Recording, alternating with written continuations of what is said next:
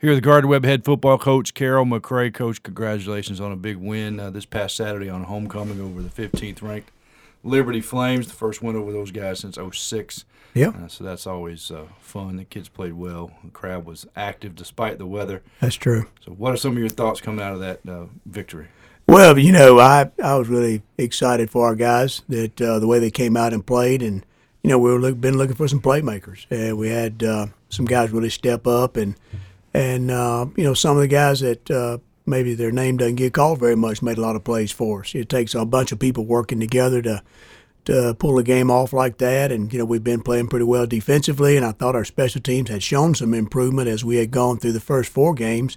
But we had some guys, you know, really start to execute offensively, you know, and, and, and you know, when you carry the ball or where you catch the ball and all that, that's where you really uh, recognize a lot of guys. But we, I thought our line played better. You know, we had the two freshman tackles both played and held on pretty good, and our interior had gotten a little bit better, but I uh, thought we, you know, executed better on the perimeter as far as our run game, which allowed us to open up the pass game a little bit and throw some play action passes. So uh, things came together for us, and um, and we had some marquee guys. You know, we uh, Tyrell Maxwell played very very well, and uh, certainly he's very capable each and every week. We can keep him healthy, and then we had a young guy, Jonathan Blackman, come kind of off the bench uh, to say a, a, young freshman that hadn't played very much and uh, came in, touched the ball, made a real dynamic play, and continued to play well throughout the game. So we had some young guys step up, and we're going to continue to need that if we're going to have more success. Well, Coach, you mentioned your offensive line blocking.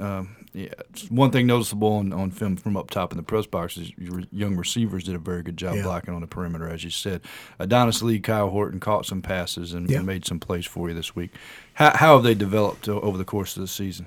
Well, I think they've really come on, you know, and we've been able to add Trey Bryce to the group. You know, he's come on, he's a sophomore, and uh, you know, Willie Jackson the fourth caught a big first down early in the first drive of the ball game. You know, two new guys in their second year because Ralph Jolly was not able to play. You know, we lost him to an injury over open date.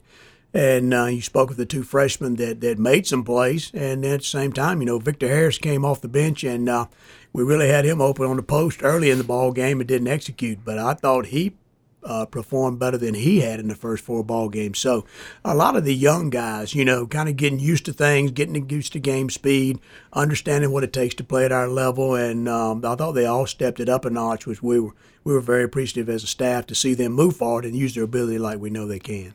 Well, defensively, you talked about a few guys earlier today. Uh, John Sherrill, Chad Jeter, mm-hmm. uh, particularly had nice games uh, getting into the backfield when they needed to on the on the outside.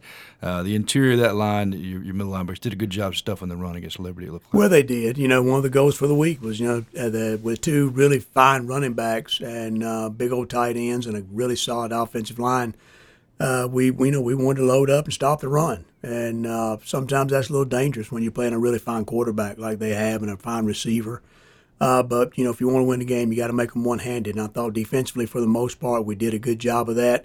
We were strong up the middle, you know, with our nose guard and our inside linebackers, and then our edge guys really took over and made some plays for us. Our safeties, our corners, Jonathan Sherrill played huge in the run game, had some real nice plays that made negative plays for them and uh, knocked them back a couple of times when they got into the red zone. And then, uh, you know, we, we saw some, you know, Spencer Havard played well. We played a lot of corners. DJ Allen had to play in the, in the place of Ivan Toomer.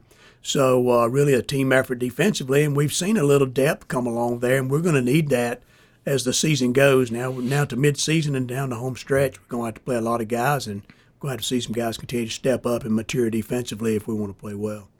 Well, next up for the Dogs is a four and one Kennesaw State yeah. team, a team that's moving the football at will, scoring yeah. a lot of points, stopping everybody.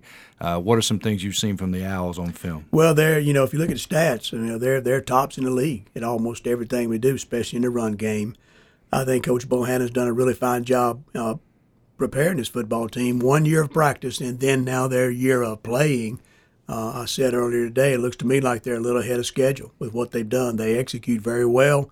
I knew they would. Uh, coming out of the Georgia Tech, Georgia Southern system as he did, that he would put kids in position to make plays if they would make them. I think their quarterback's playing very well, a transfer from the Citadel. And I think he's done a nice job of redshirting all those guys that practiced. They're now redshirt freshmen, second year players, and he's done a good job adding some transfers and some junior college players in specific points to have a little maturity in his football team. But that four and one is well deserved. I think they could be five and zero.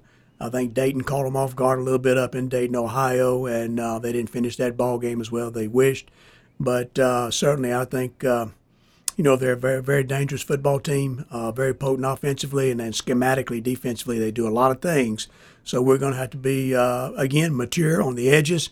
Uh, do a good job inside with our offensive line to get our run game going so that Tyrell and our quarterbacks can execute in the pass game.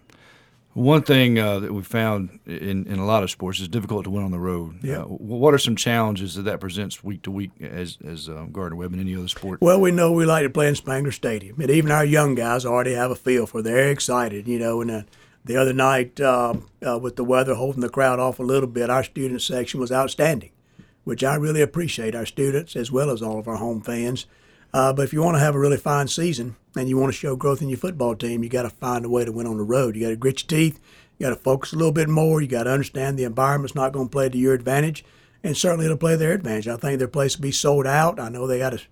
I, we spoke to one of their students, and you you got to hit in a lottery over there just to get a ticket for the game Saturday. It's their first Division One game, first conference game, and uh, he'll have his kids ready to play. They'll be sky high early and um, so it's the the kickoff and the kickoff return. First one to, to, to throw a big blow, I think, will uh, be the first one to get a great advantage on Saturday at 1 o'clock. As you said, Coach, Saturday 1 o'clock is the kick. It's live on ESPN3 and right here on WGWG.org. Thanks for listening.